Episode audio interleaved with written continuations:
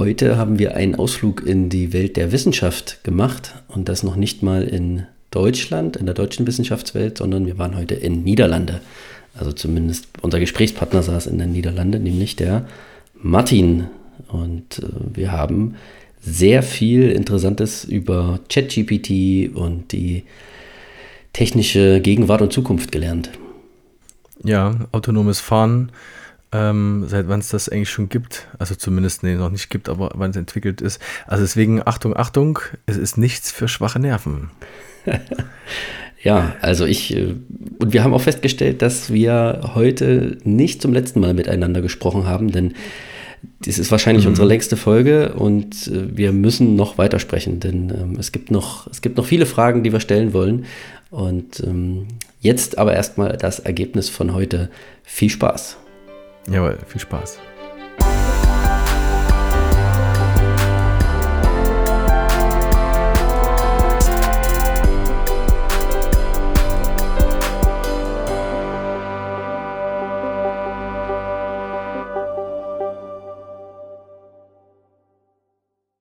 Hey, ja, cool. Herzlich willkommen in unserem Podcast, lieber Martin.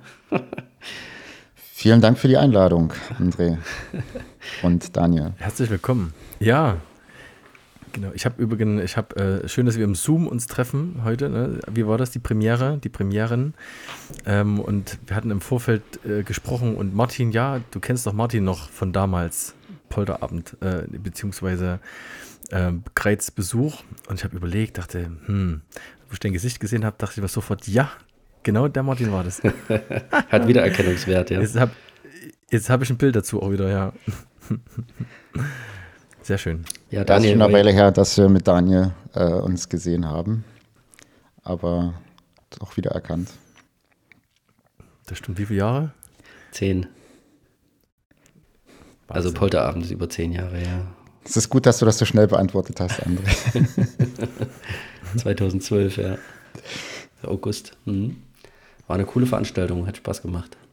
Vor allen Dingen, dass auch Gäste von weit her kamen. Ähm, wie du zum Beispiel, Martin und Georgie. Mhm. Geil. Schöne Erinnerungen. Ja.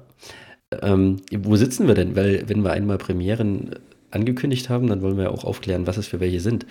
Mhm. Denn zum ersten Mal äh, sehen wir uns über Zoom und nicht über FaceTime. Das ist die eine Premiere. Und zum anderen sitzen wir tatsächlich jetzt alle drei an drei verschiedenen Orten und haben auch zum ersten Mal den Gast remote dabei. Sonst saßen wir immer mit dem Gast im selben Raum und heute ist das anders. Also ich sitze in Wolfsburg in meiner Wohnung. Daniel, wo sitzt du? Hm, ich sitze in Greiz, bin mir zu Hause. Ach, Greiz sag schon Quatsch. Elsterberg, nicht Greiz. Das ist ja schon Sachsen. das muss man rausschneiden. Nicht, nicht mehr Thüringen sogar. ich, bin, ich bin doch, weil wir von Greiz gesprochen haben, ja, genau, nee, Elsterberg, genau. Hm. Martin, wo sitzt du? Ich sitze in Amsterdam in meiner Wohnung.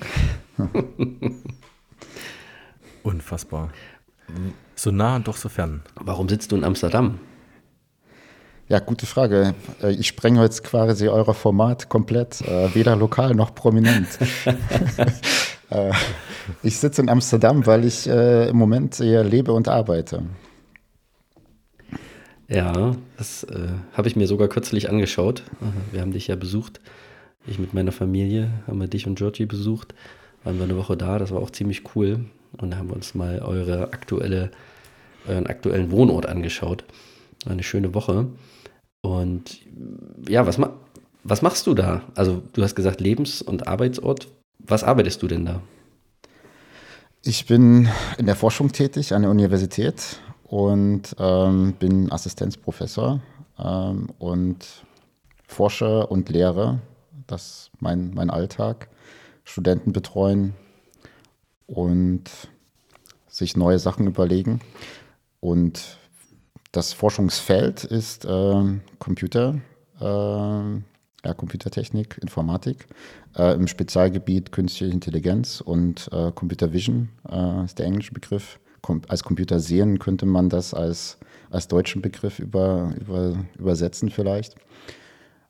Und das Ziel ist es quasi, dem, den Computer oder den Maschinen das Sehen beizubringen. Und ähm, das ist quasi mein Fachgebiet. in dem ich äh, arbeite. Da geben sich gleich bei mir so, so, viele Fragen, aber. Äh, bei mir auch. Tausend sogar. Tausend und eine Frage. Dann lasse ich dir den Vortritt, Martin. Äh, Daniel. Äh, ja, künstliche Intelligenz. Äh, äh, nein, andersrum. andersrum. Ich, also André hat da schon einiges erzählt äh, ähm, in Vorbereitung auf, auf unser Gespräch heute. Ähm, wie, wie, bist du denn dazu gekommen? Also was, was hat dich denn so gereizt, äh, in dieses Thema überhaupt einzusteigen, äh, diese Computer zu erforschen, beziehungsweise diese künstliche Intelligenz? Du, ähm, gibt es einen Begriff Machine Learning oder sowas, ne? Genau. Ähm, da bin ich ja total gespannt, wie du da hingekommen bist eigentlich. Da kann ich jetzt natürlich auch ein bisschen weiter ausholen. Also wie bin ich überhaupt dazu gekommen, äh, Informatik zu studieren? Und ähm, das hat dann auch dafür, dazu geführt, äh, dass ich mich äh, dann für dieses Themengebiet interessiert habe.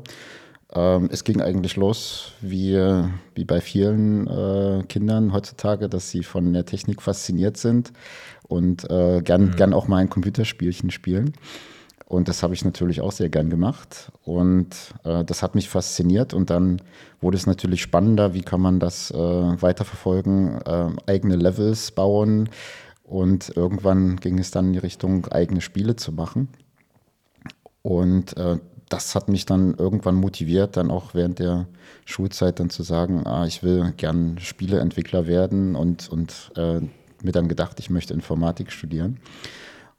Und in den Spielen gab es ja auch schon immer eine KI, wenn man äh, keinen zweiten Mitspieler hatte, dann musste man gegen den Computer spielen und der sollte dann auch stau sein. Das heißt, äh, als Spieleentwickler muss man sich auch darüber Gedanken machen, wie man ähm, den Computer so schlau macht, dass er ein ebenbürtiger Gegner ist.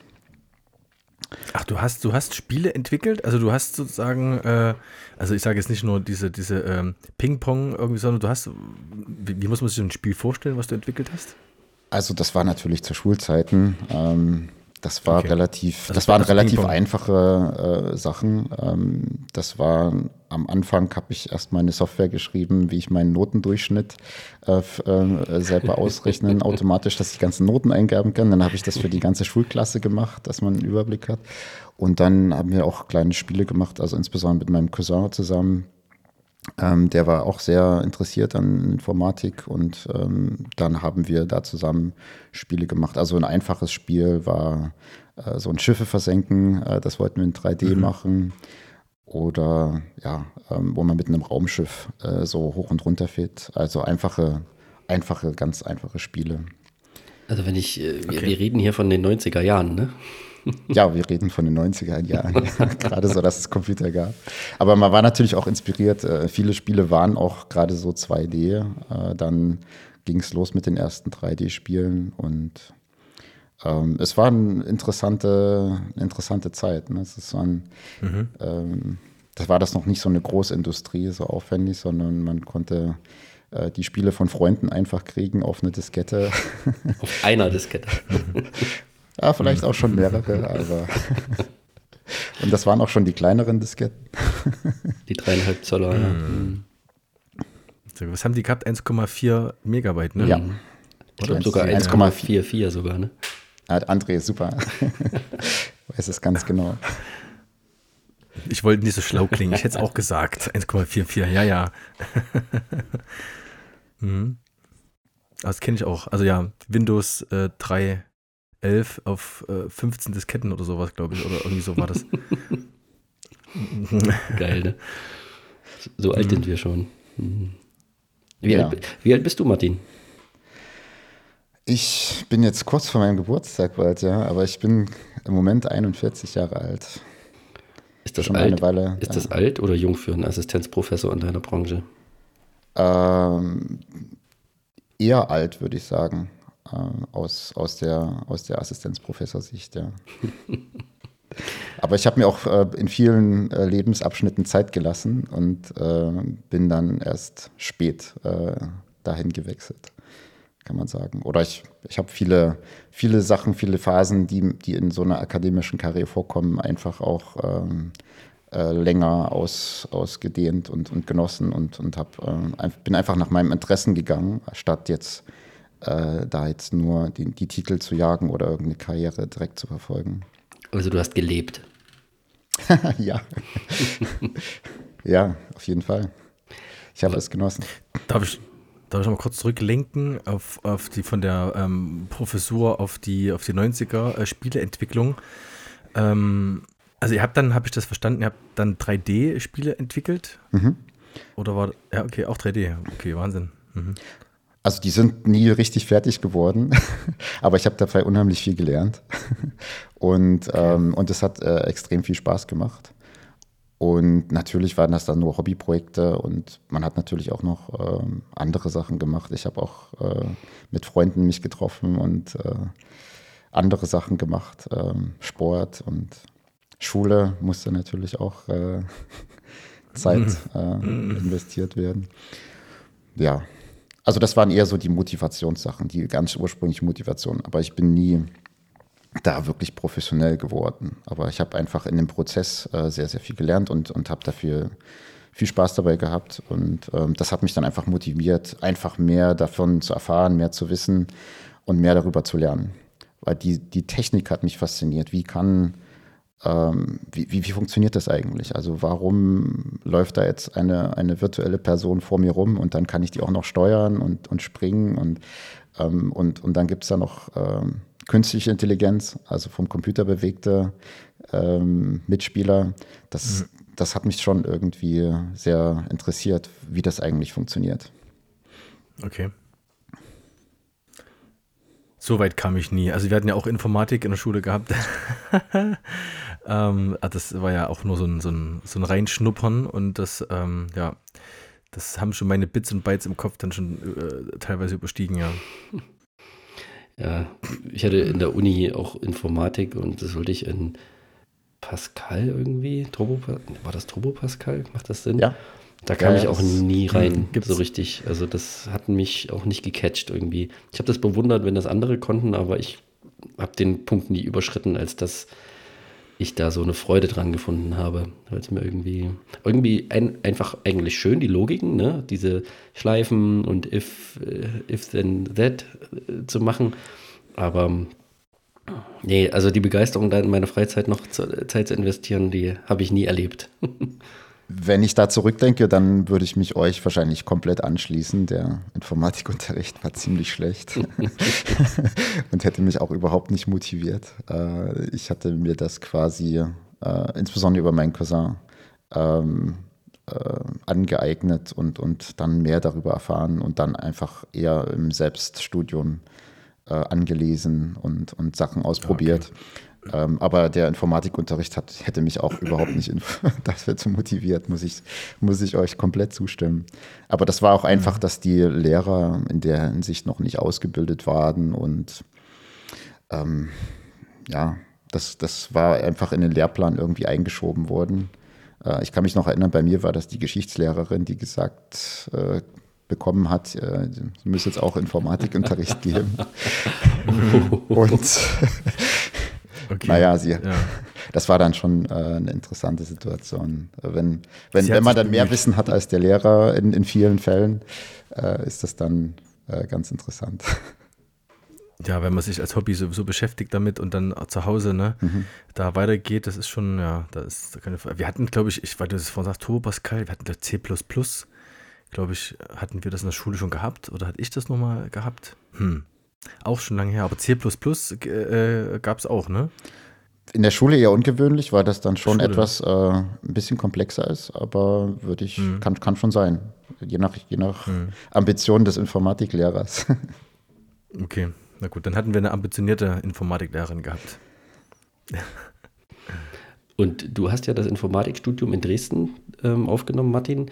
Ähm, und da haben wir uns ja auch kennengelernt. Daran muss ich gerade denken, denn ich bin ins Wohnheim eingezogen. Ich weiß noch, wie ich die, ähm, die Post bekommen habe vom Studentenwerk Dresden, mich für meinen Studiengang Abfallwirtschaft und Altlasten ähm, eingeschrieben habe. Und dann habe ich mich fürs Studentenwohnheim beworben und dann hieß es, oh, Doppelzimmer, na Dankeschön. Und habe das dann aber angenommen und dann kam ich dort an, war dann mit Egor, äh, Egor aus der Ukraine im Doppelzimmer noch, 2005. Und du warst dann im Einzelzimmer. Wir Wir haben uns dann quasi, war so eine Dreier-WG, Martin Einzelzimmer, ich im Doppelzimmer mit Egor, Küche und Bad hatten wir dann gemeinsam. So haben wir uns da kennengelernt. Vor, was haben wir jetzt? 2023, vor gut 18 Jahren. Mhm.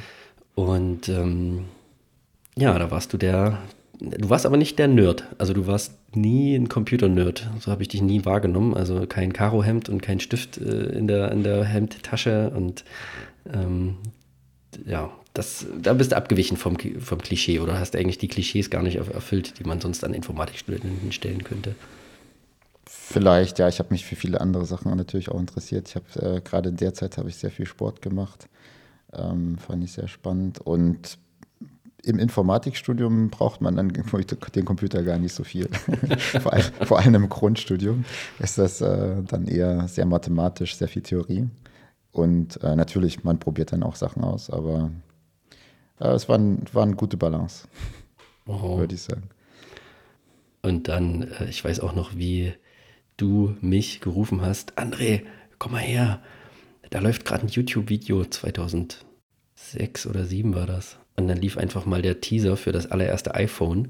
Und dann standen wir vor deinem Rechner. Du hattest ja sogar schon Röhrenmonitor, aber den schon mit der flachen Röhre, nicht mehr so gewölbt, sondern so, so ähm, flach, Flatscreen. Das war ja auch schon ein großer Wurf. 19 Zoll hattest du, ich weiß das noch. Ich war so, so begeistert von deiner Hardware so. Ähm, und dann standen wir vor deinem Rechner und haben einfach mal angeguckt, wie dieses iPhone. Und dann hat es vor allen Dingen diese Funktion gehabt, dass wenn du das dann vom Porträtmodus in Landscape drehst, also so quer drehst, dann dreht sich das Bild mit. Bist du des Wahnsinns. Ne? Das war der absolute große Wurf damals. Ja.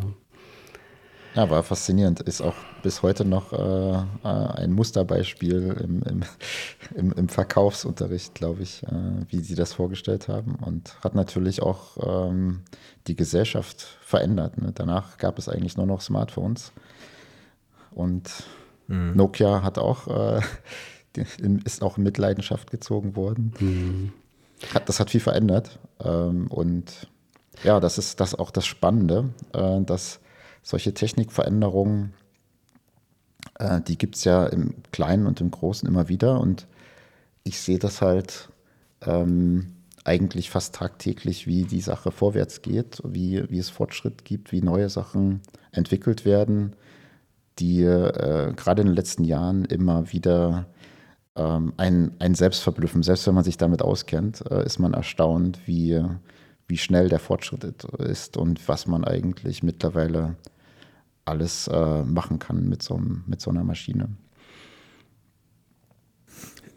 Wie ist denn, wie ist denn das Studium weitergegangen? Also ich habe jetzt äh, verstanden, ich frage mal ein bisschen nach, weil ich habe die, ähm, da kannte ich dich noch nicht. Äh, ich wusste bloß so von einigen Dingen, da ich ja mit André schon seit vielen Jahren äh, sehr gut befreundet bin und wir uns da eigentlich regelmäßig austauschen, auch Dresden-Zeit. Aber wie ging es bei dir weiter? Du warst Dresden, ähm, hast dann das Studium dort äh, gehabt ähm, und hattest dann deinen Abschluss im, äh, als IT, als, als wie, wie, was ist für Abschluss nennt man das, den du hattest dann? Es ging dann schon los. Äh, nach der Reform hätte ich auch schon Master studieren können und Bachelor. Ähm, mhm. Ich habe dann aber mich doch entschieden, noch den, den, das Diplom zu machen, also als Diplom-Informatiker. Mhm. Und äh, vor dem Abschluss ging es aber auch schon los, dass ich ähm, Interesse hatte, mal ins Ausland zu gehen, Auslandssemester zu machen, noch eine Sprache richtig zu lernen. Äh, insbesondere Englisch war halt auch wichtig und ich fühlte mich damit in meinem Schulenglisch nicht besonders komfortabel. Und, ähm, Ach, ich dachte, du meinst Programmiersprache. Also. Nein, nein, nein. Programmiersprache musste man natürlich auch lernen, aber ähm, Englisch ist in der Informatik natürlich extrem wichtig, weil das mhm. natürlich die, die Fachsprache ist. Und ähm, mhm. mit Studienfreunden ist, ist damals die Idee gewachsen, ein Auslandssemester zu machen im englischsprachigen Raum. Und damit das natürlich spannend ist, äh, sollte das möglichst weit weg sein und äh, ein schöner Ort. Und dann äh, war Australien das Ziel. Mhm. Und, okay. ähm, und, und das ist dann auch geworden. Ja, also wir sind dann, ich war dann noch vor Abschluss des Studiums habe ich noch ein Auslandssemester gemacht, sieben Monate in Sydney und habe da auch studiert, äh, vier Monate und mhm. drei Monate äh, zum Reisen gehabt, um mir das Land anzuschauen und äh, dann auch die Sprache besser zu, zu lernen. Mhm. Und dann bin ich äh, wieder zurück nach Dresden, habe dann das, die Diplomarbeit geschrieben äh, und dann ging es weiter. Ja. Wie war euer Kontakt dann? Also nachdem, wo du in Australien warst, André? Ja, ich habe ihn kennengelernt, als er von, gerade von Australien zurückkam, 2005. Ach so, okay. Ah, ja, okay. Hm. Ich habe angefangen zu studieren, da war Martin quasi am Ende seines Studiums und hat dann Diplom hm. mitgeschrieben. Hm.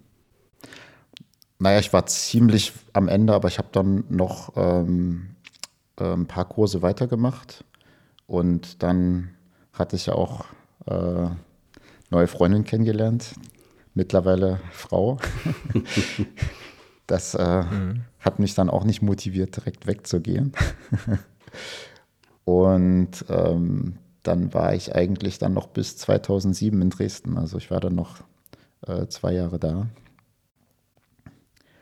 Ähm, und hatte noch ein paar, ähm, ja, ich habe noch einige Vorlesungen gehört und, und vor allem noch meine Nebenfächer fertig gemacht. Und die Diplomarbeit mhm. selbst, äh, das ist natürlich auch sechs Monate, sieben Monate habe ich daran bestimmt auch gearbeitet. Da warst du ja auch nicht in Dresden, ne, für die Diplomarbeit. Äh, doch, doch, da war ich in Dresden. Ach nee, aber in, in Ravensburg warst du für eine Studienarbeit, ne? Mhm. Äh, nee, das war in Lindau. Ja, ähm, Lindau. Da habe ich, äh, hab ich auch schon ein bisschen Blut geleckt. Dann, da ging es los, dann, dass ich mich auch für künstliche Intelligenz dann äh, interessiert hatte. Und da habe ich äh, bei Continental ein Praktikum gemacht und habe an Fahrassistenzsystemen gearbeitet.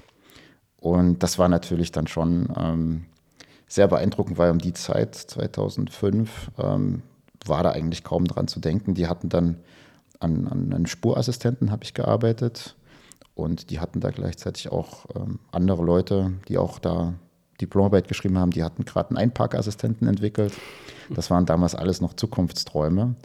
Aber ähm, es war halt wirklich ähm, eine faszinierende Zeit, weil wenn man den Fahrspurassistenten hat ähm, und das äh, Adaptive Cruise Control, äh, der sozusagen mit dem Radar dann schaut, dass man nicht automatisch auffährt, ähm, kann man eigentlich schon automatisch fahren, weil wenn die Fahrspur richtig erkannt wird, ähm, dann kann man die Lenkbewegungen schon damit steuern.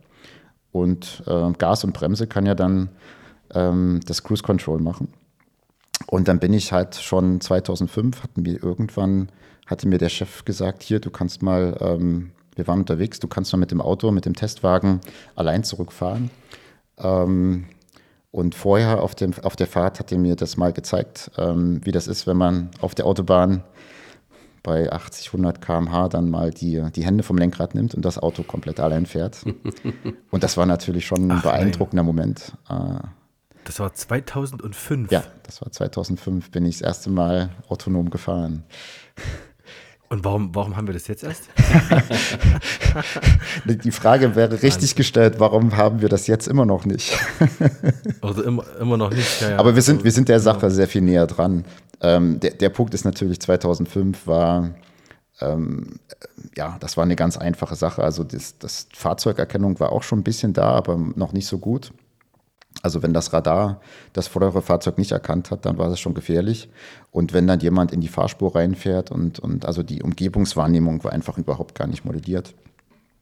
Und ähm, das war wirklich nur äh, die, die Linien erkennen und, ähm, mhm. und, und das, das war alles. Also und, und das hatte schon Probleme, wenn man durch einen Tunnel gefahren wurde, dann hat die Kamera nachgeregelt, die Helligkeit ähm, und man fährt dann wieder raus, dann ist die Kamera für ein paar Sekunden oder für eine Sekunde oder ein Bruchteil paar, einer Sekunde dann kurz blind. Dann hat das System schon, ist das System schon zusammengebrochen. Ähm, das gleiche war auch mhm. ähm, passiert, wenn man in Baustelle gefahren ist. Dann waren auf einmal gelbe und äh, weiße Fahrspurmarkierungen gemeinsam. Und auf einer Schwarz-Weiß-Kamera, die sie damals noch verwendet haben, sieht man gar keinen Unterschied. Das heißt, das System hat auch überhaupt nicht mehr funktioniert. Und das war damals auch meine okay. Aufgabe, ähm, nicht das zu verbessern, aber herauszufinden, wenn es nicht funktioniert ähm, und, äh, und wann es funktioniert. Das war ähm, eine sehr spannende also, Arbeit. Ähm, die, das glaube ich, aber die, die Kamera, also du warst, du hast die Aufgabe gehabt zu gucken, was ist, wenn die Kamera ausfällt. Äh, nein, wenn das, ähm, das, nee. das System, das die Fahrspur erkennt, wenn das äh, nicht mehr gut funktioniert. Okay. Also es ist, eine, es ist eine Sache, ein System zu bauen, was einen ein Ausgabewert liefert, weil das hat nämlich einfach ähm, eine Schätzung gemacht, wie, ähm, wie die Fahrspur weitergeht für die nächsten 50 Meter. Und, und das System schmeißt halt immer einen, einen Wert raus, der dann, mit dem man dann direkt das Lenkrad, den Einschlagwinkel bestimmen kann. Und ähm, es, kam, es gab aber kein, keine gute Möglichkeit zu testen, wie gut der Wert ist, ob das eine gute Schätzung ist oder eine schlechte Schätzung. Und, ähm, und, und das, das hat quasi gefehlt, dass man so eine Art Konfidenzwert hat, wo man dann sagen kann, oh, jetzt funktioniert das System nicht. Also es ist eine Art Selbstüberwachung, um, um dann möglicherweise einfach auch abzuschalten und äh, das an den Fahrer zu übergeben. Also es ist eine, eine Selbstdiagnose und das ist eigentlich auch sehr wichtig bei solchen Systemen, die noch nicht ausgereift sind, dass die auch eine Selbstdiagnose stellen können und ähm, ja, einfach für die Sicherheit eine Möglichkeit haben, dann das, das wieder an den, an, an den Menschen zu übergeben. Hm. Hast du das geschafft? Also hast du genug Zeit gehabt, diese Selbstdiagnose da zu installieren? Es gibt natürlich tausend Möglichkeiten, das äh, zu machen, aber ich habe ein System entwickelt, was gut funktioniert hat, ja. Hm, okay. Also also auch, ja, manchmal so, ne? Ja. Man wechselt, man, man äh, wechselt dann irgendwann in der Zeit und ist mit, mit seiner Arbeit halt ne, nicht fertig. Aber du hast es geschafft zu sagen, okay. Ja, das war auch ein, ein vier Monate bis halbes Jahr, die Semesterarbeit. Das ist eigentlich äquivalent zu der Bachelorarbeit gewesen. Aber ich hatte damals noch nach Diplom studiert und dann war das einfach eine große Belegarbeit, nannte sich das.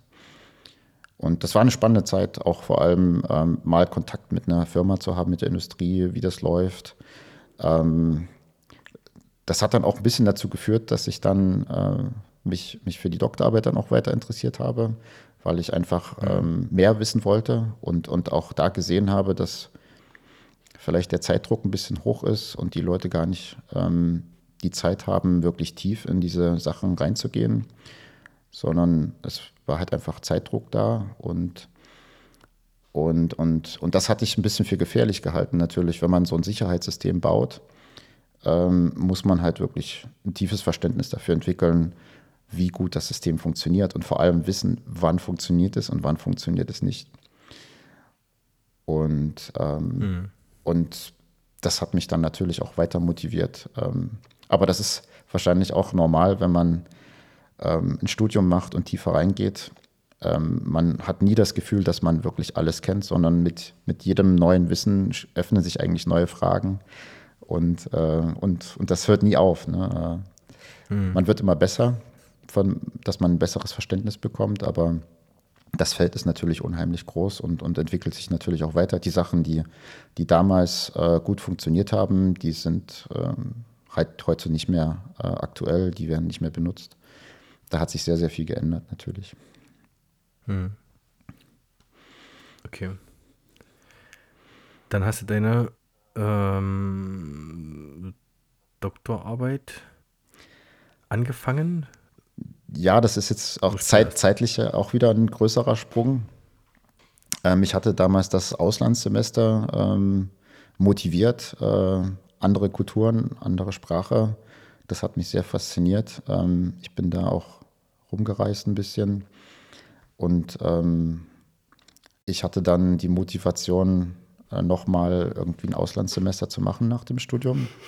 Und das hatte sich dann auch ergeben. Ich hatte während des Studiums dann noch ähm, Fremdsprache noch gelernt. Ich hatte ein bisschen angefangen, Spanisch zu lernen und habe auch mit meinem mhm. Schulfranzösisch noch ein bisschen weitergemacht.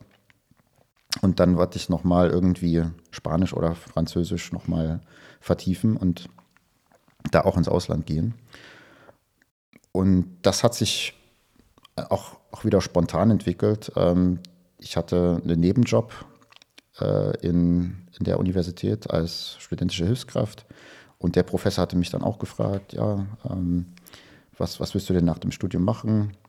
Und dann habe ich ihm gesagt, ja, ich würde gerne noch ins Ausland und doch mal ähm, auch, auch und, und, die Zeit auch nutzen, irgendwie noch vielleicht eine, eine, interessante Studienarbeit dabei machen. Und, und das war damals am Lehrstuhl für Bauingenieurwesen. Ähm, die brauchen auch Informatiker. Der habe mhm. ich damals äh, auch schon mit neuronalen Netzwerken simuliert, wie, ähm, ähm, wie Erdbebenfunktionen aussehen, also wie diese, ähm, ja, so eine Art Schalldruckkurve, aber man kann es auch als, ähm, ähm, ja, einfach eine Funktion sehen, wie sich der, wie der Boden gerüttelt, gerüttelt wird, wenn man da ein Lineal dran halten würde. Ähm, und die haben was versucht zu simulieren, um Simulationen damit zu machen. Und da hat er gesagt, ja, ja, da, kurz, ja, ja, gern. Darf ich mal kurz unterbrechen? Äh, neuronale Netzwerke. Äh, äh, äh kannst du mir da mal kurz ein, zwei Sätze dazu sagen, dass ich das verstehe? Bitte. Okay, ja, gern. Ähm, das ist eigentlich, äh, versucht man, sich da ein bisschen bei der Natur zu bedienen. Ja, es ist eigentlich so, wie der Mensch Flugzeuge gebaut hat, der versucht, äh, sich zu inspirieren bei den Vögeln. Ähm, mhm. wie, wie, wie, wie, kriegt man das hin, ja, das zu fliegen? Ähm, Flügel, aber ähm, vielleicht nicht schlagen. Also es ist am Ende eine Approximation. Also man versucht sich sozusagen Sachen abzugucken, Prinzipien. Ähm, und das Gleiche macht man halt auch bei den neuronalen Netzwerken. Ähm, Im Gehirn hat man das halt ja auch, auch, mittlerweile alles sehr, sehr gut untersucht, wie das funktioniert. Ähm, dass da mhm. Neuronen sind und dass mehrere Neuronen miteinander kommunizieren.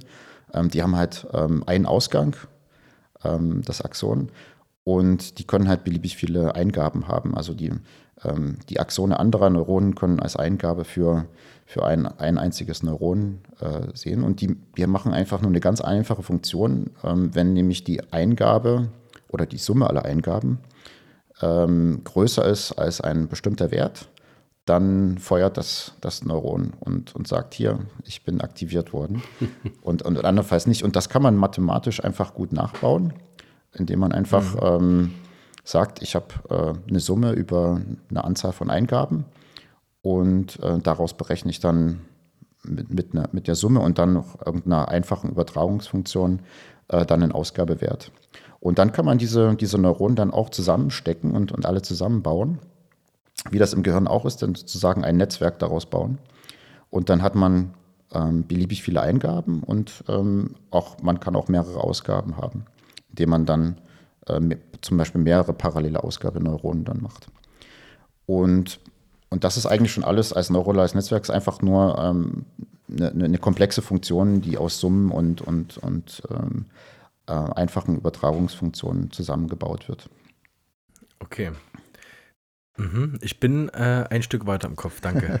Vielleicht ist das jetzt auch ein bisschen abstrakt gewesen, aber, aber das ist eigentlich die Grundlage dafür, ähm, für das moderne maschinelle Lernen, was man jetzt äh, so viel mhm. sieht. Ähm, äh, was jetzt alles an den Nachrichten kommt mit AI, da sind diese, diese neuronalen Netzwerken eigentlich der Grundbaustein dafür.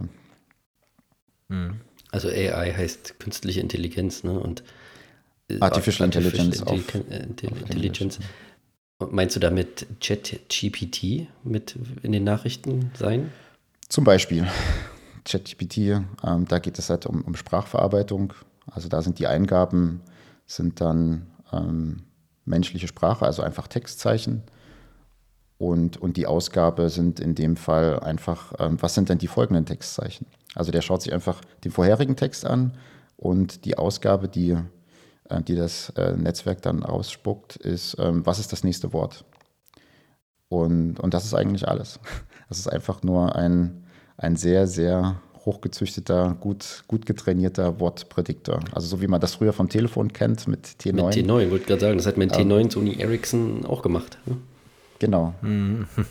aber, aber der hat halt nur vielleicht ein, zwei Wörter zurückgeschaut und die aktuellen Systeme, die können halt äh, tausende Wörter zurückschauen, also ganze Textpassagen zurückschauen und die auch äh, gut miteinander verknüpfen. Und das ist dann schon sehr beeindruckend, was sie dann auch daraus bauen können. Weil ähm, was man natürlich bei ChatGPT sieht, ist, dass der ganze, ganze Sätze generiert und, und auch ganze Texte. Aber das Netzwerk an sich äh, sagt immer nur ein Wort nach dem anderen vorher. Also man, wenn, wenn, sobald das ein, ein Wort vorhergesagt wurde, wird das quasi zur Eingabe hinzugefügt und dann wird das Netzwerk mhm. wieder aufgerufen und dann kommt das nächste Wort raus und so weiter. Würdest du das als Meilenstein sehen, was jetzt mit äh, der Textversion, ähm, ähm, es gibt ja das auch schon als Bild, als ich bei dir in Amsterdam war, ähm, war ja gerade das Papstbild in, äh, in dieser Jacke äh, rausgekommen. Ähm, gibt es ja auch als Bilderfunktion, ähm, Musik gibt es ja auch schon. Ne? Mm. Was ist, warum kommt das gerade jetzt raus? Was ist passiert, warum das auf einmal alles gerade jetzt hochploppt? Ähm, das ist eine sehr, sehr gute Frage und, und das ist ähm, schon auch ähm, besonders. Hauptsächlich würde ich sagen, ähm, die, der Großteil der Technologie für diese neuronalen Netzwerke wurde schon in den 90ern oder auch vorher sogar schon entwickelt. Und ähm, der große Anstoß kam erst mal 2012 mit der Bildverarbeitung. Da haben die Leute einfach größere Datensätze geschafft und haben einfach versucht, das hochzuskalieren. Also einfach, ähm, diese, diese Netzwerke werden ja trainiert auf Daten und bis dahin haben die immer nur relativ kleine Datensätze verwendet. Und zu der Zeit war es so, dass das Internet immer größer wurde. Es gab äh, riesige Informationsdatenbanken wie Flickr, wo Leute einfach Fotos hochgeladen haben, ähm, wo man dann nicht nur 100 oder 1000 Bilder hatte, sondern äh, Millionen von Bildern. Und, und das ist der eine Faktor, dass man quasi riesige Datenmengen hat. Ähm, und die waren vorher einfach in der Form nicht verfügbar. Und viele und, Datenmengen heißt gutes Training und gutes Training heißt bessere Funktion am Ende, ja? Genau, und, und das ist aber nur der eine Faktor. Der andere Faktor ist natürlich, wenn ich viel mehr Daten verarbeiten muss, dann brauche ich auch ähm, viel Rechenpower. Und das ist dann wirklich der zweite Schritt. Ähm, die Rechenpower, die Rechner wurden natürlich auch immer schneller im Laufe der Zeit. Und der entscheidende Faktor, äh, der dann 2012 auch angekommen sind, sind dann die, die GPUs, also die Grafikprozessoren, die ja eigentlich aus der Spielebranche kommen. Da schließt sich so ein bisschen wieder der Kreis. Ähm, die wurden eigentlich für Spiele entwickelt. Und damals haben die Leute angefangen, wir, wir können ja dadurch nicht nur Spiele machen, sondern man kann auch einfach äh, andere Sachen, komplexe Sachen darauf berechnen. Und, und mhm. das Gute ist halt, dass die, dass die so hoch parallelisierbar sind. Also die können halt wirklich äh, mehrere hunderttausend Sachen gleichzeitig machen, was eine normale CPU nicht kann. Die hat halt nur 8, 16 Cores mittlerweile. Damals gab es vielleicht gerade so zwei. Und, und diese Skalierung, die hat den Riesenunterschied gemacht. Also, dass man äh, überhaupt so viele Sachen, so viele Daten auch äh, schnell verarbeiten kann, weil sonst hätte man Jahre warten müssen, äh, bis so ein Trainingsergebnis da ist. Und man hätte das nie rausgefunden. Und dann konnte man solche Sachen in ja, wenigen Stunden vielleicht äh, bis, bis Tagen machen. Und dann konnte man auch ein paar Sachen ausprobieren und, und dann haben halt auf einmal Sachen auch viel, viel besser funktioniert. Und, und alles, was danach gekommen ist, ist zum großen Teil eine Skalierung von diesen beiden Faktoren. Es wurden natürlich auch ähm, interessante neue äh, Verfahren entwickelt, neue Algorithmen, also insbesondere bei der Spracherkennung von ChatGPT ähm, sind, sind neue Verfahren, neue Ideen eingeflossen. Aber der, der Großfaktor ist eigentlich Rechenpower und noch mehr Daten gewesen. Und bisher ging es immer so weiter und vielleicht kommt man dann irgendwann auch zu dem Plateau, das wird auch ein bisschen diskutiert in der Wissenschaftswelt, dass man dann sagt, irgendwann muss ja mal Schluss sein. Wir können ja nicht unheimlich, unendlich viel, viel wachsen. Und, und man versucht dann natürlich auch wieder die Parallelen zum Menschen zu finden, ähm, der ja ähm, nicht irgendwie Millionen Stunden äh, von, von Training braucht, äh, um, um einfache Aufgaben zu machen, sondern dann einfach auch generalisiert und aufbauend auf das vorherige Wissen. Also manche Sachen musst du einem Kind vielleicht nur einmal zeigen und, und dann geht es los und, und ähm, kann diese, diese Aufgabe dann auch machen oder kann ein, ein Objekt erkennen. Dann sagt man dem, das ist ein Stuhl und ähm, vielleicht zeigt man dann fünf Beispiele und dann wird das Kind mhm. auch verstehen, was das Konzept Stuhl bedeutet und, und auch unterschiedliche Formen davon erkennen können. Und so ein Computer braucht halt äh, mit den heutigen Algorithmen immer noch tausende von Beispielen, um das äh, so gut zu können wie ein Mensch.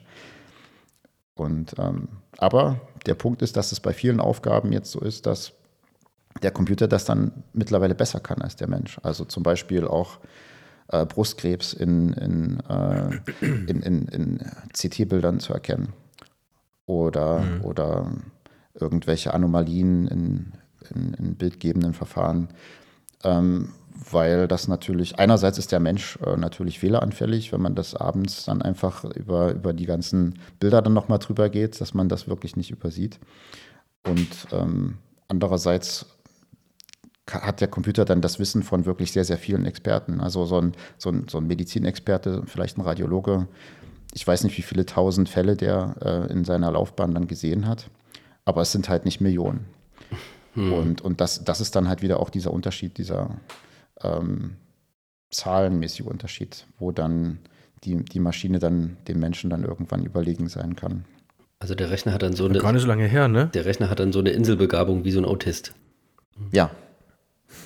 Genau. Und diese, dieser Einsatz dieser künstlichen Intelligenz in der, in der Medizin, gerade was du sagst, ne, in der äh, Krebsdiagnose, ähm, das ist noch gar nicht so lange her, meine ich. Also äh, es war, ich glaube, vielleicht ein oder zwei Jahre vor Corona die Zeit. Ja, ja, ja. Oh, krass, ne? Das sagt man vor Corona, nach Corona.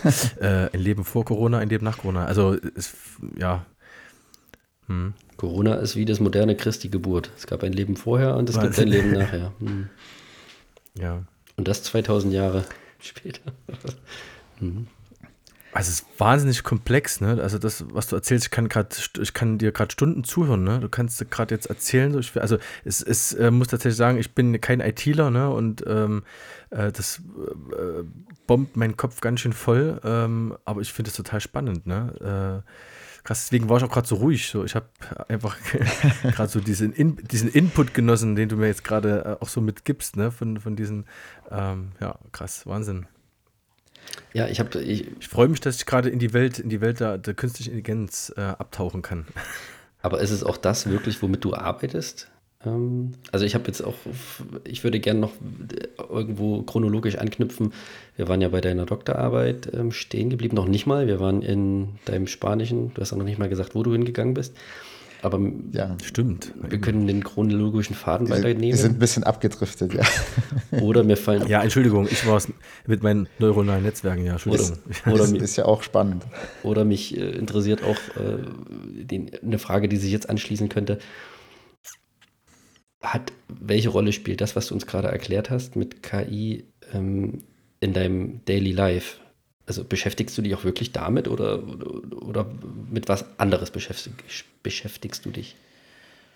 Ähm, das ist auch natürlich eine Frage, die etwas ausschweifender äh, beantwortet werden kann. Also äh, generell ja, natürlich. Es ist äh, insbesondere beschäftigt mich äh, ChatGPT im Moment ähm, die, die ganze Universitäten, alle Gremien, dass die Studenten das jetzt natürlich benutzen können, um Hausaufgaben zu machen. Und, und, und vielleicht sogar umgekehrt, dass die, dass die Professoren ähm, äh, vielleicht auch die, die Auswertung der, der Klausuren damit machen. und und da, da ist es natürlich wichtig, äh, Regelungen zu finden und, äh, und, und die Sachen anzupassen. Und, und da gibt es heiße Diskussionen und, und das ist natürlich das Schöne dann, äh, wenn man dann da ähm, ähm, sich bei diesen Diskussionen beteiligen kann und da auch in den Gremien sitzt und, und wo das diskutiert wird. Und andererseits, also das ist jetzt quasi wirklich der Alltag, es ist, ist, quasi letzte Woche gewesen, dass wir da im, im, im Meeting äh, mit den ganzen Professoren darüber gesprochen haben, wie man denn das am besten handelt, äh, also wie man damit umgeht. Und andererseits, äh, ich beschäftige mich eher mit Grundlagenforschung und da, ist, äh, da spielen diese Methoden eine große Rolle. Aber ich beschäftige mich jetzt ähm, nicht vorrangig mit, mit Spracherkennung, obwohl das jetzt auch ähm, mit reinkommt. Ich, ich bin ja eher auf der bildgebenden Seite. Ich versuche halt Bildinformationen äh, zu verarbeiten und, und damit ähm, Sachen zu machen. Also äh, zum Beispiel auf Bilder zu schauen und zu sehen, was da drin ist. Ähm, oder auch ein räumliches Verständnis wieder zu entwickeln. Weil ein Bild ist ja erstmal nur was Zweidimensionales. Und ähm, wenn man jetzt einem Roboter eine Kamera dran baut, dann kriegt der erstmal nur 2D-Bilder und, und da fehlt aber eigentlich die, die tiefe Information. Und das ist eigentlich so mein Hauptforschungsgebiet ist, wie komme ich wieder zurück auf die Tiefe. Der Mensch macht das so, dass er zwei Augen hat, zwei Kameras. ähm, aber mhm. und, und das Gehirn macht, macht daraus äh, eine Tiefeninformation. Und das ist eigentlich auch das, was wir nachbauen möchten oder, oder auch nachbauen. Dass ähm, der Computer nicht nur weiß, was ist vor einem, dass man jetzt erkennt, oh, da ist eine Katze, diese Pixel sind, gehören zu einer Katze und das ist ein Hund, sondern auch, ähm, wo, wo ist das, wie weit ist das weg, ähm, wie stehe ich dazu, wo bin ich überhaupt, ähm, kann ich mich orientieren. Ähm, Gerade wenn man jetzt einen Roboter hat, vielleicht, der ein der sich selbst bewegen kann und vielleicht irgendwas greifen soll. Der muss halt wissen, wie weit muss er greifen und wo ist das, was ist für ein Objekt, wie viel Kraft brauche ich. äh, es sind halt sehr, sehr komplexe Sachen, ähm, die man als Mensch einfach äh, ohne nachzudenken macht, aber unheimlich schwierig sind, einen, einen Computer beizubringen. Ich erinnere mich da sogar direkt an ein Experiment ja, meines bio Deswegen, also ich bin, ich bin eher so auf der, auf der, auf der Grundlagenebene. Also ich habe ja schon ein paar Sachen gemacht, äh, angedeutet, äh, mit denen ich arbeite. Also einerseits autonomes Fahren, äh, auch ein bisschen medizinische Bild, Bildverarbeitung. Ähm, es ist aber auch, ähm, ich, ich habe auch mit Augmented Reality, äh, Virtual Reality zu tun ähm, mhm. oder, oder auch ähm, mit, mit, mit Datenerfassung. Zum Beispiel haben die iPhones und, und neuen iPads, die haben alle eine Tiefenkamera. Damit kann man innerhalb von wenigen Minuten 3D-Modell von seiner Wohnung erstellen und kann dann virtuell schauen, äh, wie sieht denn, wie würde denn diese Couch jetzt da aussehen in der Ecke. Und, ist das der LiDAR-Sensor? Ähm, genau, der LiDAR-Sensor zum Beispiel. Der kann direkt Tiefeninformationen nehmen. Da braucht man dann nicht zwei Kameras. Weil das Ding ist doch auch wieder in den Autos beim autonomen Fahren drin, ne? Heutzutage. Nicht in jedem, beim Audi, der hat es zum Beispiel aber nicht, äh, nicht jedes. Die ne? Autos haben eher, eher zwei Kameras ähm, und, und dann noch in Kombination mit Radar. Und ähm, die großen Firmen, so wie Wave, die versuchen autonom zu fahren und Google, die hatten dann auch ähm, einen Laser Rangefinder dabei. Äh, während Tesla zum Beispiel nur auf Kameras setzt. Also keine, keine aktiven tiefen Sensoren, sondern nur passive, passives Sehen. Was natürlich besser für die Reichweite ist. Also der, der Unterschied ist wirklich, mit einer Kamera kommt das Licht halt zu einem und man kann beliebig weit schauen. Und bei diesen tiefen Sensoren hat man mhm. einen aktiven äh, Sender, der Licht aussendet und, und dann schaut man, was davon zurückkommt und, und wie lang das dauert. Und dadurch kann man ausrechnen, wie weit sind die Sachen weg. Aber das hat natürlich auch nur eine begrenzte Reichweite. Also, Begrenzt, ja. also, man, mhm. also dieser Leiter am iPad, der geht halt nur fünf Meter, acht Meter in, und, und das würde für ein Auto nicht ausreichen. Also wenn ich 100 km/h fahre und nur 10, 15 Meter weit sehen kann, ähm, wäre keine gute Idee. Das ist der, nicht der richtige Sensor, um, um da sicher zu fahren. Okay, also dann stellen wir das richtig. Audi hat keinen LiDAR, sondern Audi hat einen, einen Radar auch nur. Ne? Ja, der Radar ist, ähm, das sind aber, der, der, da hat man nur sehr wenige Messpunkte. Also der ist sehr grob. Das ist aber sehr, sehr gut geeignet, um Geschwindigkeiten zum Beispiel zu messen. Aber typischerweise hat man dann nur ein oder zwei Messpunkte auf dem, auf dem was vor dir ist. Ähm, typischerweise irgendwo auf der Stoßstange vom Vordermann. Ähm, kann aber auch gern mal eine Fehlmessung sein an der Leitplanke. Ähm, solche Sachen muss man dann noch rausfiltern weiterverarbeiten. Und du hast ja gesagt, das ist Grundlagenforschung. Mhm wie kann ich mir das vorstellen? Weil äh, am Ende auch fürs Erklären hilft es ja immer wieder mit Produkten und konkreten Beispielen zu, zu, zu, ähm, zu sprechen. Was ist jetzt genau die Grundlage, die du erforschst? Das Interessante ist oder die Grundlage ist, dass ähm, die darunterliegenden Algorithmen, die jetzt äh, ein Bild zum Beispiel anschauen und äh, feststellen, ist jetzt in diesem Bild ein, ein Hund zu sehen oder eine Katze oder der Roboter will vielleicht eine gewisse Tasse greifen oder ein gewisses Werkzeug. Ähm, die, die Algorithmen, die, die das finden, dieses Objekt im Bild finden, das, das sind die gleichen, die letztendlich auch den Tumor im CT-Bild finden. Oder die sind, die sind ex okay. extrem ähnlich. Ähm, und und man, man trainiert die nur auf anderen Daten. Und ähm, das, das Gleiche ist, wenn man jetzt nicht nur vom 2D, sondern auch in die 3D geht, ähm, im, im, CT. Also Röntgen wäre jetzt 2D und äh, CT ist dann quasi mehrere Bilder, die dann zu 3D wieder verarbeitet werden können. Ähm, dann, dann segmentiert man, also dann versucht man halt nicht nur im, im, im Bild eine Region zu finden, im, zweidimensionalen Bereich, sondern wirklich ein Volumen, ähm, ein dreidimensionales Objekt zu finden. Und, und das ist dann auch wieder ähnlich, ob ich jetzt im 3D eine Person finde, wenn ich ein autonomes Fahrzeug habe und, und feststellen möchte, wo die ist, oder ob ich in einem CT ähm, dreidimensional den Tumor ähm, ausschneiden möchte, um ihn dann nachher zum Beispiel in Bestrahlungstherapie ähm, zu behandeln. Wow.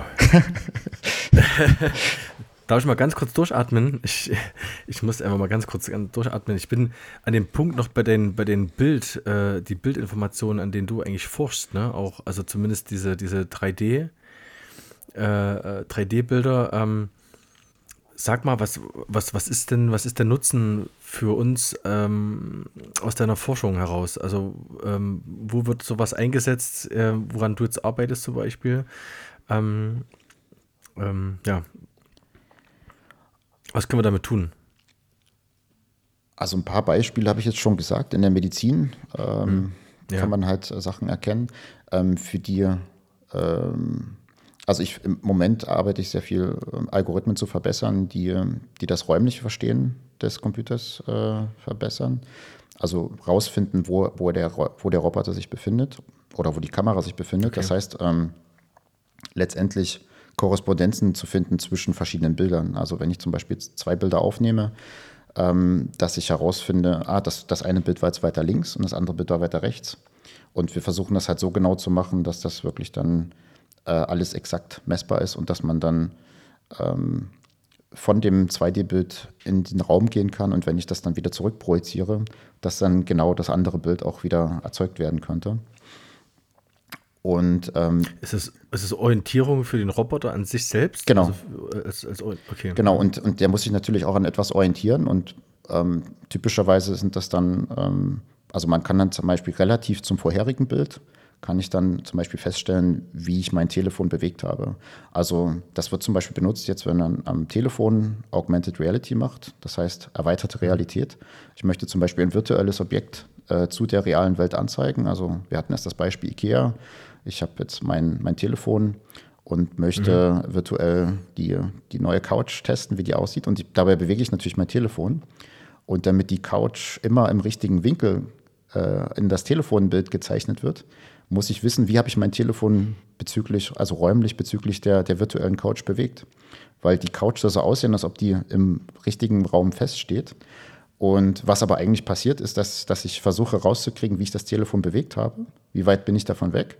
Und dann äh, kann ich das quasi genau aus dem richtigen Winkel zeichnen. Und das macht man halt mit einer hohen Frequenz, sodass das äh, wie ein stehendes Objekt aussieht dann. Und, äh, und dafür ist natürlich wichtig, herauszufinden, wie bewegt sich die Kamera bezüglich der Welt. Und dann muss ich irgendwie relativ zu den vorherigen Bildern schauen oder ich kann sogar ein Modell von der Welt machen, ein 3D-Modell von der Welt machen und, und dann mich bezüglich dieses Modells orientieren. Was dann zum Beispiel für mhm. Robotik okay. äh, gut ist, dass ich dann auch weiß, äh, nicht nur die letzten zwei, drei Bilder ähm, bezüglich der letzten zwei, drei Bilder, die ich gesehen habe, sondern dass ich äh, auch weit zurücksehen kann. Ähm, im, im, besten Fall alles, was ich bisher gesehen habe, dass ich eine komplette Karte habe ähm, und, und mich dann darin orientieren kann. Das ist zum Beispiel auch ein wichtiger Teil für autonomes Fahren, dass die jetzigen Systeme wirklich auch Kartenmaterial gebrauchen. Also die, die können nicht komplett allein fahren, nur mit den Sensoren, sondern die haben auch ähm, starkes Kartenmaterial hinterlegt. Ähm, was, was auch benutzt wird, wo die wissen, wie viele Spuren sind eigentlich da und wie, wie komme ich überhaupt ähm, von, von einer Stadt in die andere. Ja? Der, der, das Fahrzeug mhm. schaut ja nur 100 Meter voraus, ähm, vielleicht ein bisschen mehr, das mhm. Radar 150 Meter. Das reicht ja noch nicht aus, um, um jetzt von München nach Köln zu fahren. ähm, mhm. Ja, also da, da, da, spielen sozusagen viele Sachen zurück. Und dann ist auch die Frage, wer macht diese Karten? Ähm, idealerweise ähm, kann man auch, dass, dass, dass das Auto selbst die Karten auch weiter verbessert. Dass das nicht ähm, zwei Prozesse sind. Das ist zum Beispiel eines, eines dieser Forschungssachen, an denen ich arbeite.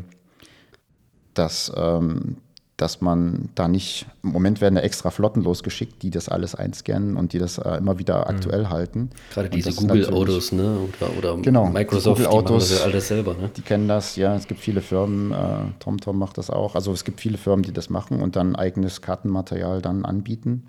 Und das wird dann halt dann ähm, von diesen Firmen dann benutzt. Aber ist das Aber zukunftsträchtig? Also, also ich kann mir nicht vorstellen, dass man immer wieder mit in den Autos, die, die Welt ist so schnelllebig, das kann doch nicht alles gewesen sein, als dass ich einfach nur Flotten von, von Kamerafahrzeugen losschicke. Das ist doch irgendwie auch schon was von gestern, finde ich, oder? Es ist sehr aufwendig, aber ähm, es, es, hat natürlich Vorteile. Jeder, äh, es, auch wenn man mal verreist, ne, Google Street View anschauen, wie sieht es da aus? Ist das eine, eine, schöne Ecke? Das hat schon viele Vorteile. Aber es sind natürlich nicht nur die Flotten. Ne? Also äh, es gibt noch äh, Bilder von Satelliten, die ich nehmen kann und da dazu fügen kann. Ähm, da die, sobald, also es ist natürlich auch sehr teuer, da so einen Satelliten da hochzuschießen, aber wenn er einmal da ist, dann ist es eigentlich dann äh, relativ günstig, dann da auch rel relativ viele Bilder zu machen und das zu aktualisieren. Ähm, das kann man benutzen. Und dann äh, ist, haben wir natürlich auch ein Handynetz. Ähm, also wenn man jetzt äh, selbst navigiert äh, und GPS-Signal empfängt und sich selbst äh, lokalisiert, dann werden diese Signale auch äh, zurückgesendet an den Anbieter. Also wenn man mit Google Navigation macht, dann weiß Google auch, wo man ist und, und die nehmen das auch auf. Und damit können die zum Beispiel dann auch schauen, ähm, wie viele Spuren sind denn da. Also das kann man so ein bisschen rausrechnen. Ähm, GPS ist ja so auf fünf bis zehn Meter genau. Ähm, da kann man zum Beispiel auch sehen, wie, wie, wie weit nebeneinander die Autos stehen. Und, mhm. und wenn man da ganz viele Daten, also die sind sehr, sehr verrauscht, die Daten, aber wenn man da ganz viel hat, dann kann man da auch rausfinden, wie viele Fahrspuren da sind und, und ob da irgendwie ein Stau ist sowieso. Aber ähm, dass jetzt vielleicht auch eine Fahrspur gesperrt wurde, das könnte man aus solchen Daten auch äh, herausfiltern. Und das wird natürlich auch versucht zu machen. Ja. Also, dass man eigentlich ähm, im Laufe des Geschehens diese Datenbestände oder diese, diese Daten sammelt und wie André, wie du sagst, jetzt nicht immer die, die Flotte losschicken muss, um das jetzt zu aktualisieren, sondern dass einfach die ganzen Medien, die um uns herum strömen, äh, diese Daten natürlich auffangen und irgendwo äh, sammeln und daraus wiederum das, das äh, ähm, Ergebnis oder das, das Wissen äh, dann speist, ne? wenn man es mal so sagt. Ja, und auch dann, äh, du könnte. hast ja gesagt, Martin, vor uns, dass Tesla ja nur auf Kamera setzt und jedes, ganz viele mhm. Autos haben ja Kameras. Kann ich nicht diese vorhandenen Daten aus den Autos nicht auch verwenden für meine Karten? Genau, das ist natürlich das Ziel und äh, Tesla versucht es auch, was ich weiß, also was da ähm, öffentlich ist. Und, und das ist aber wirklich noch ähm, ein bisschen Zukunftsmusik, also es ist noch nicht fertig entwickelt. Ähm, aber das ist natürlich der ideale Punkt, dass die Nutzer der Daten die Daten selbst auch wieder verbessern können. Also es ist quasi eine Dezentralisierung, was natürlich ähm, viel attraktiver ist, weil man hat eine viel höhere Update-Frequenz. Also man, die Autos fahren ja ständig da lang. Und im Moment ist es so, dass die wirklich, die, die Karten sind eigentlich fest und werden separat von irgendwelchen Spezialfahrzeugen aktualisiert. Und, und die Fahrzeuge sind eigentlich nur die Nutzer. Aber sobald die Kameras haben, kann, kann man das natürlich dann auch äh, benutzen und die Karten direkt damit zu aktualisieren. Und Tesla macht das und es gibt auch ein paar andere äh, Hersteller, die, die, die, sowas machen. Und ähm, eine, eine, ein sehr schönes Beispiel, was vielleicht auch nicht viele Leute wissen, ist, ist Pokémon Go, ist ja sehr bekannt ähm, als Augmented Reality App mit Millionen von Nutzern. Ähm, die bauen auch riesige Karten damit, äh, mit, den, mit den Kamerabildern, die da gemacht werden. Und äh, die haben sogar die Möglichkeit, die die Pokémons dahin zu setzen, wo sie noch Daten brauchen und können, können, damit sozusagen steuern, wo, denn, wo sie denn neues Material aufsammeln möchten. Und es ist ein sehr geniales Konzept und äh, es funktioniert auch sehr gut. Und, äh, also die benutzen jetzt, die Pokémons und die Pokémon-Jäger einfach hauptsächlich dafür, um äh, Kartendaten zu sammeln, ja? Äh, es ist ein Beiprodukt, ja. das klingt total schräg, ne? Also das ist so, äh, äh, vorhin kam mal so, poppte bei mir gerade mal so ein Wort wie Datenschutz auf, so mal ganz nebenbei. Äh, aber das ist ja abgefahren. Also das wusste ich noch nicht. Also, also nochmal, ich will es nochmal kurz sagen, ne? Also das heißt, äh, wir werden ja bewusst gesteuert, also Pokémon Go-Nutzer, äh, um die Daten, äh, die fehlen, dort halt einfach mit im System zu vervollständigen. Ne? Das ist ja schon abgefahren. Tja, wie viele, äh, wenn die das hören, äh, schmeißen die App jetzt runter? Unsere Millionen Hörer, die wir haben, schmeißen die jetzt runter, ja. Naja, es ist jetzt ja, vielleicht Millionen, nicht, genau. nicht, so dramatisch schlimm. Ähm, wahrscheinlich okay. findet man das auch in den hunderten von Seiten Kleingedruckten, die man einfach immer, mhm. immer so unwissend die man, ab, die man liest, die man immer durchliest. das, das ist halt das, das ist so ein bisschen der Unterschied zwischen amerikanischen Firmen und deutschen Firmen oder ja, also ich denke halt, dass die, die deutschen Autohersteller das jetzt nicht machen wie, wie Tesla. Die, die Audis und BMWs haben halt auch Kameras, aber, aber die, die zeichnen halt nicht alles auf und senden alles nach Hause. Aber du, du hast ja auch davon gesprochen, dass du an gewissen Dingen arbeitest. Hm, wie genau kann ich mir deine Arbeit vorstellen? Machst du das alles alleine? Weil mit Professoren verbinde ich auch immer Doktoranden und Lehre. Also wie, wie gestaltet sich deine Arbeit? Jetzt haben wir viel über das Was gesprochen. Mich interessiert das Wie. Ja, das ist natürlich auch ein großes Themengebiet. Ähm, ich kann direkt so frei raus sagen, ich mache gar nichts allein. ich stehe auf breiten Schultern. Ähm, das ist äh, in der Uni so, du hast die Doktoranden erwähnt. Ähm, wenn man eine Doktorarbeit schreibt, dann macht man Forschung und be beschäftigt sich quasi mit neuen Sachen. Und, und das ist dann genau das, was, was wir machen. Ähm, wir schauen quasi, was gibt es noch nicht, ähm, was kann man noch verbessern. Ähm, kann man vielleicht sogar ein ganz neues Problem lösen, was bisher noch nicht möglich war. Und dann versucht man das anzugehen. Und ähm, hauptsächlich arbeitet dann der Doktorand daran. Und ich versuche dann einfach nur mit meiner Erfahrung und auch mit meinem Überblick im Fachgebiet ähm, das ein bisschen zu leiten und, und ihn zu steuern.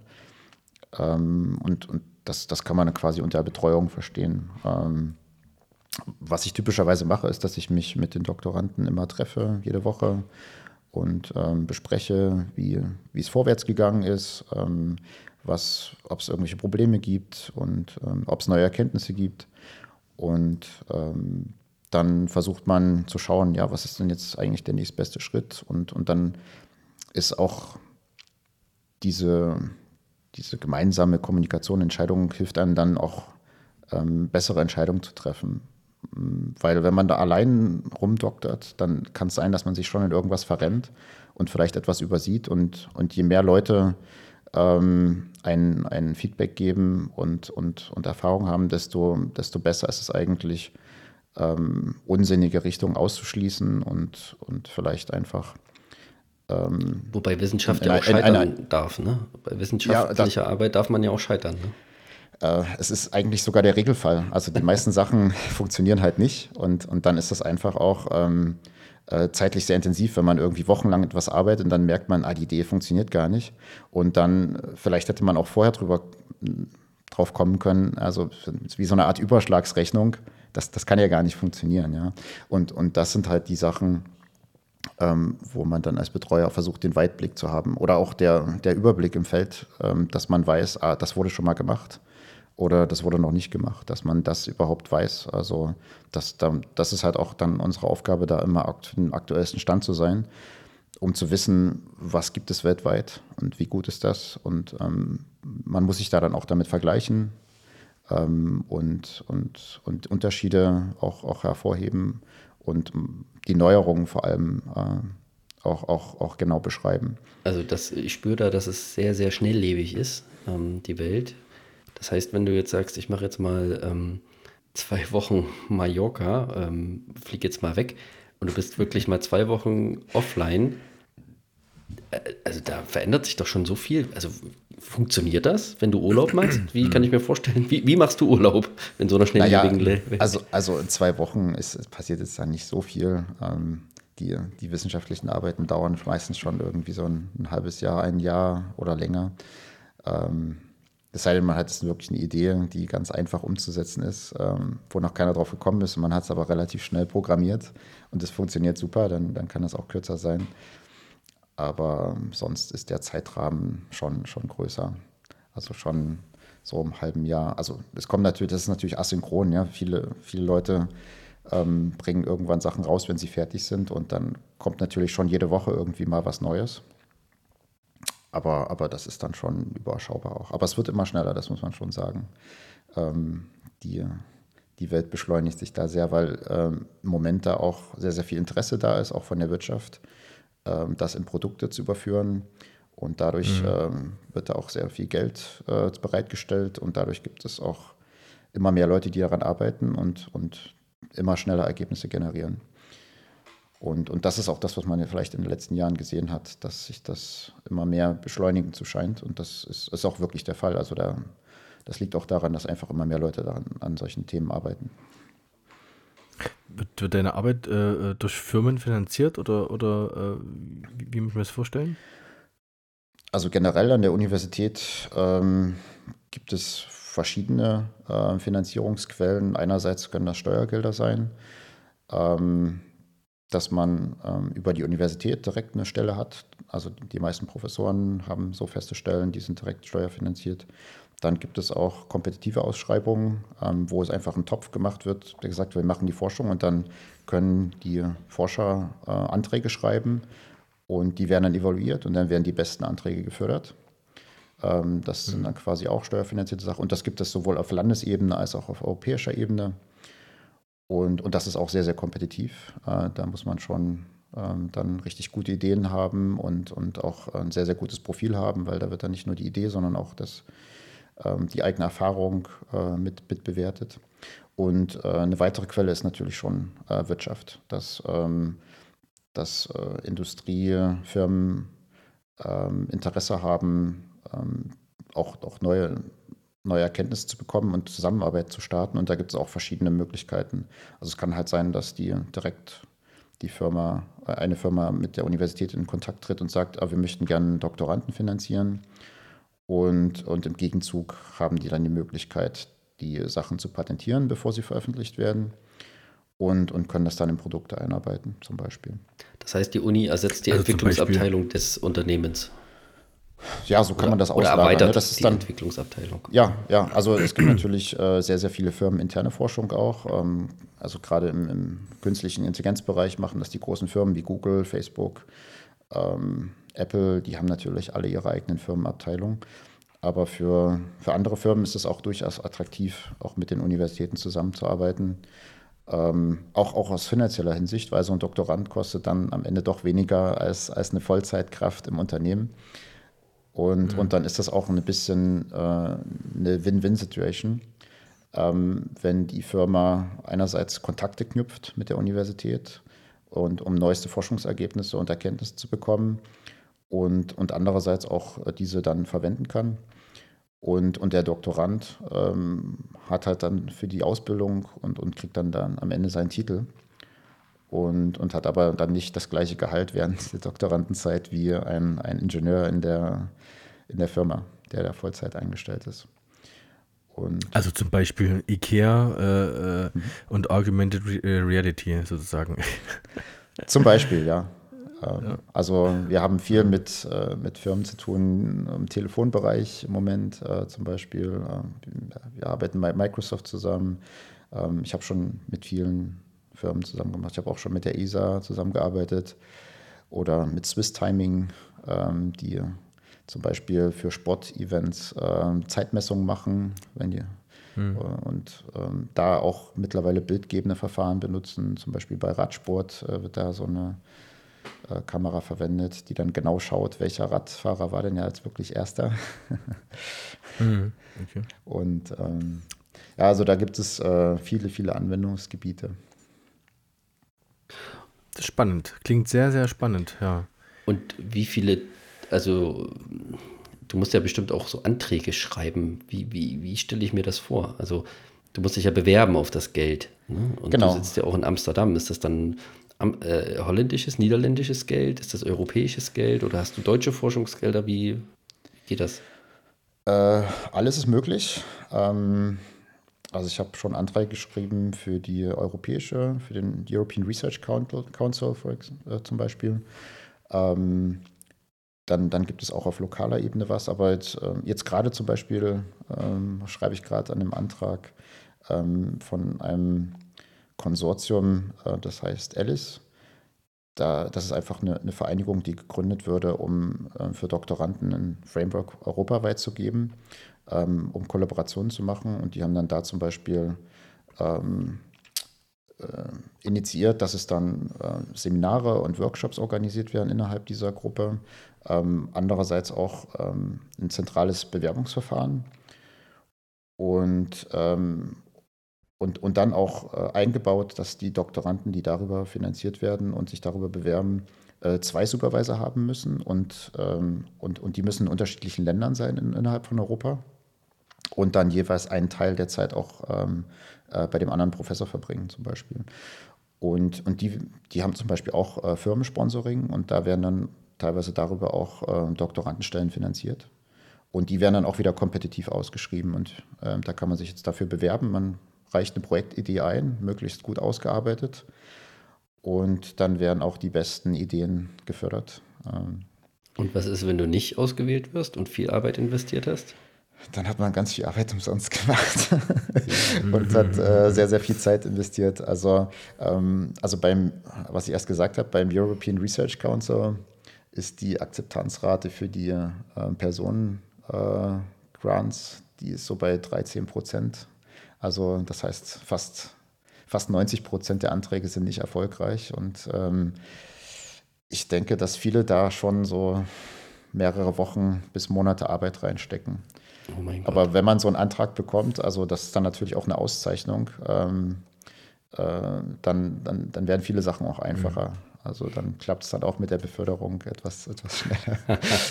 wenn, man, wenn man dann mal so eineinhalb Millionen an Forschungsgeldern äh, mit zur Universität bringt, die dann halt für Doktoranden oder auch äh, für Materialien, je nachdem, was man Forschung macht, dass man irgendwelche Maschinen noch kaufen möchte.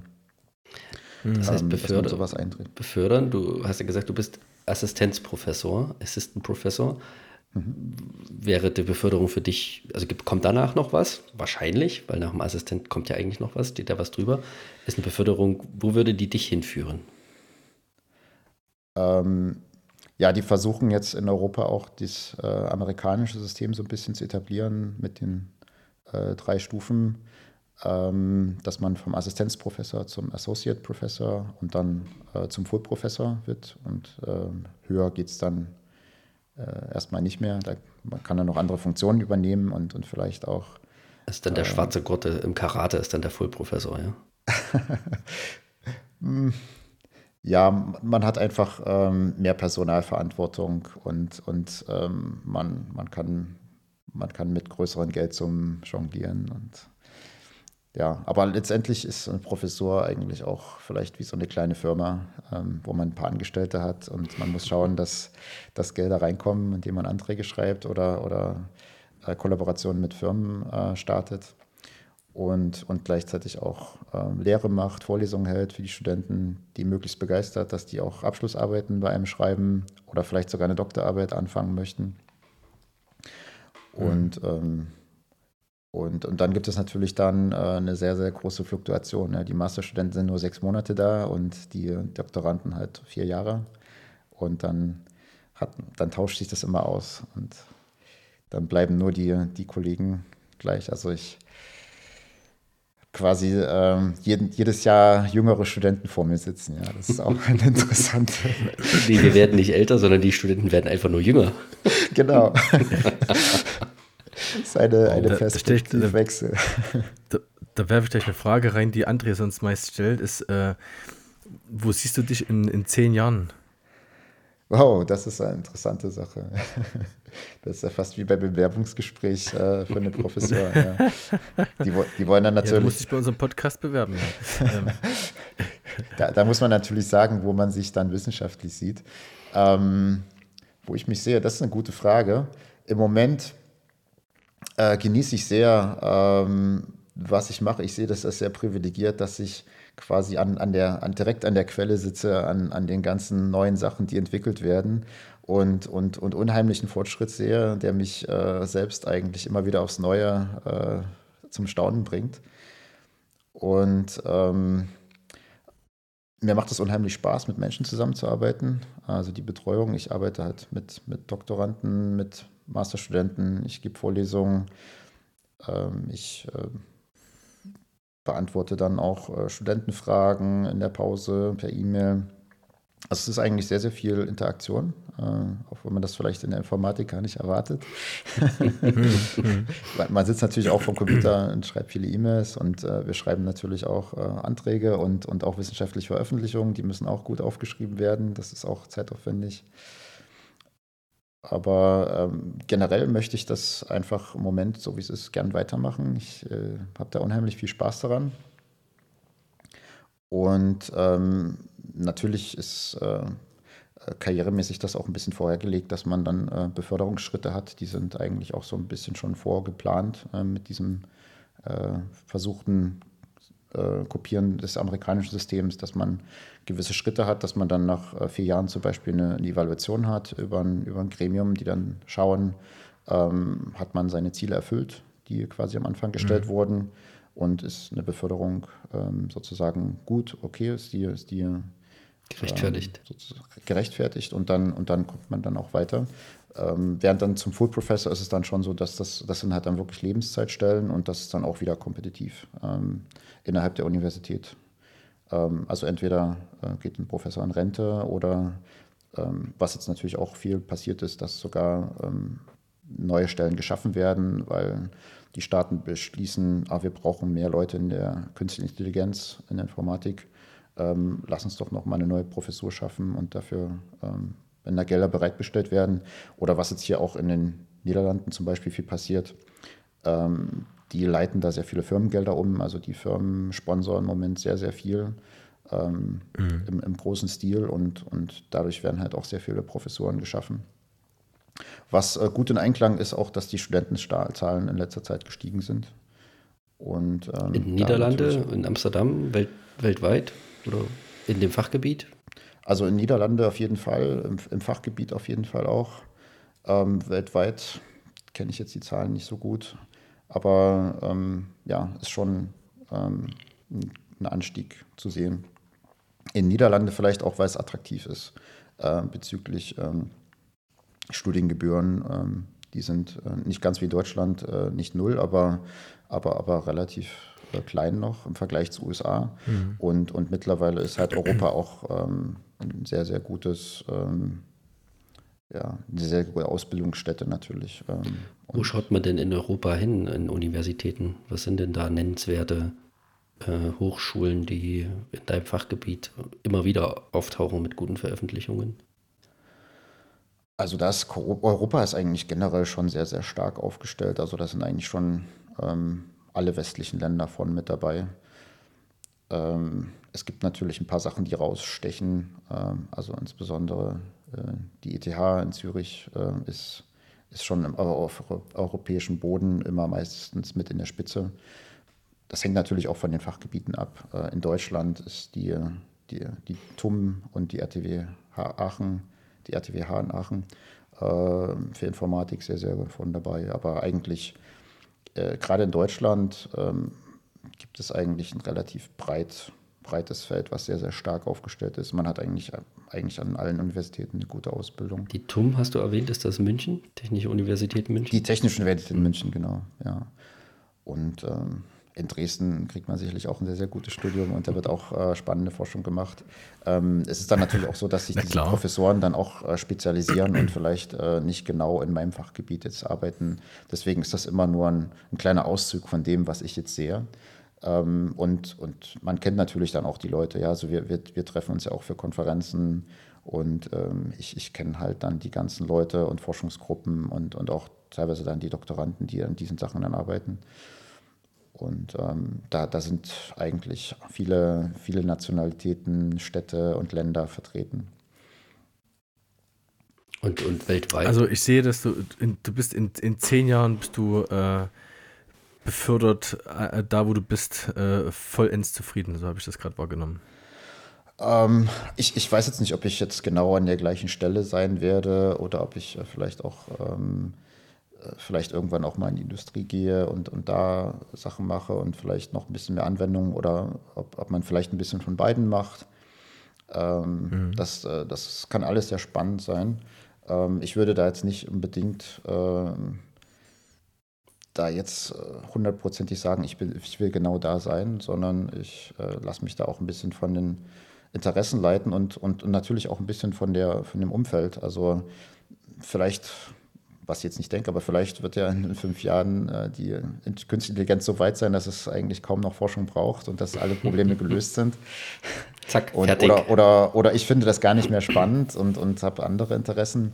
Ähm, ich werde natürlich schon irgendwo in dem Gebiet bleiben, aber man kann sich natürlich, äh, das ist auch die, die Schönheit, die Freiheit, äh, das ist das Schöne an, der, an der akademischen Welt, dass man sich eigentlich selbst aussuchen kann, woran man arbeitet. Ähm, man ist da quasi auch, wie in der Wirtschaft, auch sein eigener Chef, aber man, ähm, die Finanzierung muss halt nicht direkt ähm, aus einem Produkt kommen. Das heißt, man muss jetzt nicht Produkt entwickeln, sondern man kann einfach ähm, Sachen machen, die spannend sind, die man selbst spannend findet oder wo man denkt, das müsste eigentlich mal entwickelt werden. Ähm, das, das, das fehlt irgendwie oder das, das, das muss man irgendwie hinkriegen. Dieses Problem, das, das äh, ist spannend und das möchte ich irgendwie lösen. Ähm, dass man sich dann mit solchen Sachen beschäftigt, die einen wirklich auch selbst interessieren. Oh. Sehr gut. Also klingt, klingt wahnsinnig spannend. Es ist so ein Ausflug in so ein Gebiet rein, ähm, was überhaupt nicht mein Thema ist. Also ich kenne diese Endprodukte, die man dann so hat, ne? Das, was du beschreibst, äh, gerade mit dem, anfangs haben wir es gesprochen, mit dem, mit dem autonomen Fahren, zumindest zu einem Teil, was, was wir auf den Straßen erleben, äh, bis hin zu diesen Argumented Reality und so weiter. Aber die ganze Forschung, die dahinter steckt und die auch schon seit vielen Jahren äh, da getan wird äh, und auch schon, also da ziemlich weit tatsächlich schon war. Also wenn ich jetzt schaue, 2005, ne? Das losging, ähm, ist es schon ähm, sehr, sehr spannend, das zu hören. Ähm, von jemandem wie dich, der da wirklich direkt damit zu tun hat und, und äh, da an der Basis ist, was ich jetzt so nie mit, mitbekommen würde. Halt, ne, wenn wir uns jetzt nicht hier unterhalten würden im Podcast. Es bleibt auf jeden also, Fall spannend. Also, ähm, mhm. das, ähm, ich, ich kann nur vielleicht so viel sagen, dass ähm, die Forschung ist ja immer ein bisschen weiter als die Produktwelt. Das, das dauert schon immer ein bisschen, bis dann ähm, grundlegende Sachen dann wirklich äh, als Produkt enden. Da liegen schon äh, fünf Jahre, manchmal zehn Jahre dazwischen, ähm, bis es dann wirklich so ausgereift ist, dass man das wirklich äh, auf mhm. die Menschheit richtig loslassen kann. Google ist manchmal richtig schnell, also ähm, sowas wie ChatGPT, ähm, da ist dann teilweise vielleicht nur ein halbes bis ein Jahr Entwicklungszeit bis zum Produkt noch dazwischen. Ähm, aber was ich jetzt schon sagen kann, ist, dass ähm, was an der Technologie jetzt schon da ist, was man alles automatisieren kann, da wird noch sehr, sehr, sehr viel passieren und es wird äh, sicherlich sehr, sehr viel auf den Kopf stellen in unserem Alltag. Was zum ähm, Beispiel? Ähm, also hypothetisch, was, was könnte das sein? Ähm, also gerade die, die Mensch-Maschine-Interaktion ist da äh, eine Sache, also dass man mit natürlicher Sprache einfach jetzt ähm, durch ChatGPT zum Beispiel ähm, sehr, sehr viel machen kann. Also das ist auch rasend schnell. Also, und das ist natürlich auch ein Problem, äh, was wir noch haben. Im Moment benutzen wir die Maus und die Tastatur und das ist halt unheimlich langsam, äh, dem Computer irgendwie das beizubringen, was man möchte. Und wenn man das mit natürlicher Sprache machen kann, dann, dann wird das einfach deutlich effizienter und Maschinen werden viel, viel, viel, viel nützlicher werden für den Menschen. Weil im Moment ist es so, dass es relativ aufwendig ist. Ich möchte irgendwas sagen, da gehe ich zu einem Softwareentwickler, äh, sage dem, was ich haben will und dann äh, entwickeln die da ein halbes Jahr dran. Aber wenn man das, diese, diese Zeiträume deutlich verkürzen kann, ähm, dann, dann wird es einen, einen Rieseneffekt haben. Ähm, und, und, und auch im Alltag. Ich meine, Leute benutzen ja Siri und so weiter schon, um Licht an und auszumachen. Aber wenn man damit äh, ganze Projektteile automatisieren kann, also man kann zum Beispiel Arztberichte damit schreiben. Ähm, ich habe jetzt schon gesehen, man kann Software damit bedienen. Ähm, es gibt zum Beispiel eine, eine Software, um, um Animationen zu machen und Computergrafik, Blender, äh, die ist frei. Da wurde innerhalb von kürzester Zeit ChatGPT eingerichtet. Und da kann man einfach mit natürlicher Sprache sagen, was man haben möchte, welche Objekte und, und, und welche Lichtquellen und dass die roter, dunkler, weiter links, weiter rechts, weiter oben sein sollen. Und der macht das dann einfach alles. Statt Programmiersprache und, zu benutzen, ja? Äh, statt das zu skripten oder alles mit der Hand einzugeben. Ja. Also das ist, ähm, hm. oder, oder man kann einfach sagen, was wir auch vorher kurz angesprochen hatten, Bildgeneration ich möchte jetzt irgendwie ähm, vielleicht eine Grafik haben für eine Präsentation oder ein Bild für mein Wohnzimmer äh, und, und generiere einfach am Computer was und sage einfach, was ich mal haben möchte. Und, und, und dann kann ich ein paar Sachen durchprobieren und, und bis ich zufrieden bin. Und das ist dann am Ende trotzdem viel schneller, als wenn ich das selber äh, generiere oder das einen Auftrag gebe, der, der mir das macht.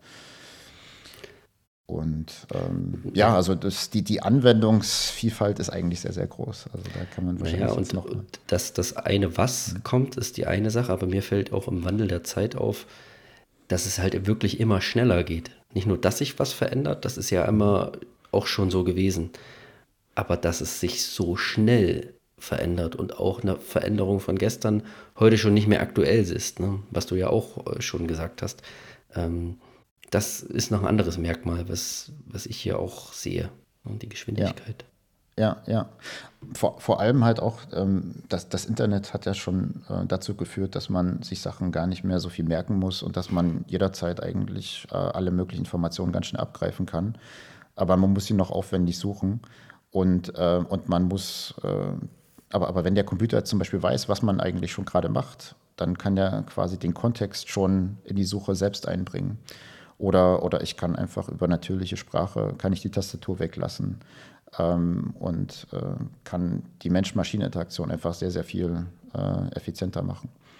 Und, und dadurch schneller und ja, also ich meine, Amazon weiß ja jetzt schon, was ich mir anschaue. Äh, da gibt es doch so, ich weiß nicht, ob das echt ist, aber ich habe das schon gehört.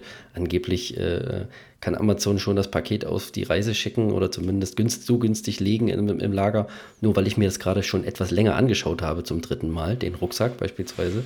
Mhm. Ähm, und ist dann noch schneller bei mir. Als äh, ist schon auf dem Weg, bevor ich es wirklich gekauft habe. So, ne? Das ist verrückt, aber ja, sol solche Sachen kann man machen. Man kann natürlich auch Vorhersagemodelle machen, wenn die ähm, wirtschaftlich äh, günstig sind. Ich weiß nicht, ob Amazon da wirklich noch davon profitiert. Letztendlich ist es in der Industrie so, ähm, dass es am Ende äh, äh, Geld generieren muss, dass es äh, Gewinn generieren muss. Und, und daran werden dann scheitern dann viele Ideen oder, oder werden dadurch weitergeführt. Ich glaube, das ist ein ganz wichtiges Merkmal, was auch für deine Arbeit oder überhaupt für wissenschaftliche Arbeit wichtig ist. Es, Gewinn generieren ist, spielt das eine Rolle für deine Arbeit, dass das irgendwann mal Geld verdient? Ähm, nein, nicht, nicht vorläufig, nein. Also das ist halt das Schöne, äh, dass die Wissenschaft da ein bisschen entkoppelt ist. Also man hat das ja gesehen, äh, mit, mit Corona sind, sind viele Sachen zusammengestrichen worden. Jetzt in der digitalen Welt hier in der Informatikbranche war es jetzt nach Corona, weil die Leute nicht mehr so viel am Computer sitzen, ähm, gab es jetzt große Entlassungswellen. Ähm, die Projektanträge, die wir schreiben, die sind halt für längere Zeiträume, so vier, fünf Jahre. Und wenn da jetzt irgendwie gerade mal eine Finanzkrise kommt, dann ähm, wird halt nicht sofort alles zusammengestrichen, sondern man hat ein bisschen Planungssicherheit und kann äh, von diesen äh, Zyklen, die man im Wirtschaftssystem hat, eigentlich ein bisschen entkoppelt arbeiten. Ähm, und das ist natürlich schon äh, auch ein großer Vorteil dann für die, für die wissenschaftliche Arbeit. Und sichert auch den Fortschritt, den wissenschaftlichen, ne? Ja, ja, weil natürlich Forschung ist sehr teuer und ähm, für Firmen ist das eine Zukunftsinvestition, wenn die das intern machen. Ähm, es ist sehr riskant. Äh, viele Forschung läuft ins Leere. Also ein Großteil davon ist einfach nur Erkenntnisgewinn, hoffentlich. Wir wissen schon mal, wie es nicht geht. genau. und, ähm, und das ist halt das, was man als erstes zusammenstreicht. Ne? Wenn man jetzt äh, die, Eingaben, die Einnahmen nicht mehr stimmen, äh, dann ist es das Leichteste zu sagen, hier, die Forschung ist teuer, die, wir machen jetzt mal kurz zu, setzen die alle auf die Straße. Und ähm, ja, dann ist aber auch vorbei. Ne? Also den, ist dann auch nicht mehr so, dass sie, wenn man in einem halben Jahr wieder fragt, äh, jetzt hätten wir wieder Geld, dass die Leute dann alle wieder zurückkommen und an den gleichen Projekten dann mit, mit voller äh, Motivation weiterarbeiten. Ähm, und, und da, ja, also ein bisschen Beständigkeit ist da natürlich schon, schon auch hilfreich, weil Forschung auch einfach lang dauert. Äh, das ist einfach, also gerade wenn man es auch richtig machen will, man kann natürlich durch Probieren Sachen finden, aber man möchte natürlich auch ähm, dann wirklich das Fundament, fundamental untersuchen. Ist das jetzt ein Zufallstreffer? Und, und man muss halt wirklich immer genau untersuchen, wann funktioniert es, wann funktioniert es nicht. Also es ist auch wichtig, die Grenzfälle auszu, auszutesten. Und das ist auch alles Teil unserer, unserer Arbeit. Also es geht nicht nur darum, irgendwie Zufallstreffer zu landen, sondern ähm, wirklich tief zu verstehen, ähm, was, was da passiert und, und auch genau verstehen, wann es nicht funktioniert. Und warum es nicht funktioniert. Und warum, ja, das Warum ist, äh, ist, ist, ist, hoffentlich auch gut, äh, weil gerade die, die künstliche Intelligenz ist ja auch so ein, wird ja gern auch als schwarze Box bezeichnet, ähm, als Blackbox, dass man gar nicht mehr so richtig reinschauen kann, ähm, was da eigentlich äh, intern passiert und, und, und das schwer zu verstehen ist, wann es funktioniert und wann es nicht funktioniert. Ähm, aber das ist vielleicht nochmal ein separates Thema. Ja, du, also mir fällt auch auf, ich, ich habe noch so viele Fragen, aber wir sind schon deutlich über unserem Stunden, eine Stunde haben wir uns immer so eingependelt, ähm, ein paar Minuten drüber. Mhm. Sind, glaube ich, schon deutlich drüber. Ich könnte noch so viele Fragen stellen, aber das könnte, ähm, das würde ausufern. Oder Daniel, was, was sagst du? Ich, äh, ja, ja, geht mir ähnlich. Ich hatte jetzt noch so diesen, diesen, diesen Schlag äh, auch zu dem Privat, ja. zur Privatperson Martin dazu. Ähm, du hast gesagt, so mit Sport, äh, das, das äh, lag dir sehr am Herzen. Ähm, du hast mir erzählt, ähm, dass, dass du eine Frau hast, also dass ihr auch verheiratet seid, soweit ich das verstanden habe. Mhm. Stimmt das? Ja, ne? Ja, genau. Ja, ihr seid verheiratet, genau. Ähm, Kinder, habt ihr, habt ihr Kinder? Gerade noch nicht, aber hoffentlich, nicht. hoffentlich bald. Okay. Ach, die zehn, ah, gut, das gehört in die zehn Jahre rein. Du siehst durch zehn Jahren, genau. äh, Im Homeoffice zu Hause mit den Kindern. Ähm, ja, also es sind so viele, so viele äh, Dinge, die, die interessant sind ähm, und, und dieser, dieser Wissenschaftsaspekt, den haben wir jetzt gerade sehr gut beleuchtet und wahrscheinlich, also für mich viel tatsächlich, muss ich sagen. Ähm, für dich wahrscheinlich bloß ein kleiner Teil, also ein Bruchteil von, von dem, was du so tust. Und ähm, äh, ja, also ich, ich, glaube, wir müssen da einen Teil 2 draus machen. Das, das, das äh, schreit nach so einem Teil 2. Martin privat. Mhm. Ich komme da auch ja. ganz zurück, ja, dann können wir mit dem Lebenslauf noch ein bisschen weitermachen. ja, wir waren im spanischen Teil, ne? Spanisch, äh, äh das, das sind wir stehen geblieben. Mhm. Ähm, also, ja, Chapeau erstmal dafür, was du tust. Das ähm, muss ich sagen. Ähm, da gibt es noch viele andere, die das auch machen. Ähm, ich kenne da wenig davon oder wenige, die das tun. Ähm, und äh, ist für mich total spannend, da, da reinzugucken in so eine aktuelle Forschung, das, was man halt so im tagtäglichen halt nicht mitbekommt. Ne? Man bekommt das, was nach zehn Jahren, wie du es gesagt hast, auf die Menschheit losgelassen wird, aber was so vorher passiert und wie das auf dem Wege da passiert, ähm, ist äh, ja sehr spannend zu hören. Danke für diese Informationen. Ja, dem kann ich mich nur anschließen. Es war sehr interessant für heute. Ähm, machen wir erstmal den Sack zu und ich würde sagen, wir laden dich auf jeden Fall äh, nochmal ein, um den, mindestens den, den privaten Teil Martin zu beleuchten. Ja. Ne, ich würde sagen, wir kommen nach Amsterdam nochmal. Sehr gern. ja, von meiner Seite natürlich vielen, vielen Dank für die Einladung und äh, es hat natürlich sehr viel Spaß gemacht, äh, mit euch darüber zu reden und äh, auch äh, das Privileg zu genießen, in eurem Podcast teilzunehmen zu dürfen. und äh, ja, sehr gern. Äh, die Einladung nehme ich natürlich gern an, jederzeit und gern auch vor Ort. könnt ihr noch die niederländischen äh, lokalen Köstlichkeiten genießen oder das mhm. Nachtleben ähm, oder die, das schöne Meer, die Krachten in Amsterdam. Es gibt viel zu entdecken. Wow. Sehr schön, das klingt sehr, das klingt sehr gut, ja. Martin, nach so vielen Jahren äh, und wir sehen uns über Zoom und reden über Forschung, das finde ich ähm, sehr spannend. Also das hat mit diesem Abend, diesen Tag heute äh, sehr versüßt. Wow. Na dann, vielen Dank für eure Zeit. Auch Daniel, vielen Dank. Und Martin, wir hören uns zu einem zweiten Teil. Ich hoffe, dieses Jahr noch. Bestimmt. Dankeschön. Jawohl, auf jeden Fall. Auf bald. Schön. Auf bald und gute Forschung, gute Forschungsergebnisse. Danke. Tschüss. Ciao, ciao.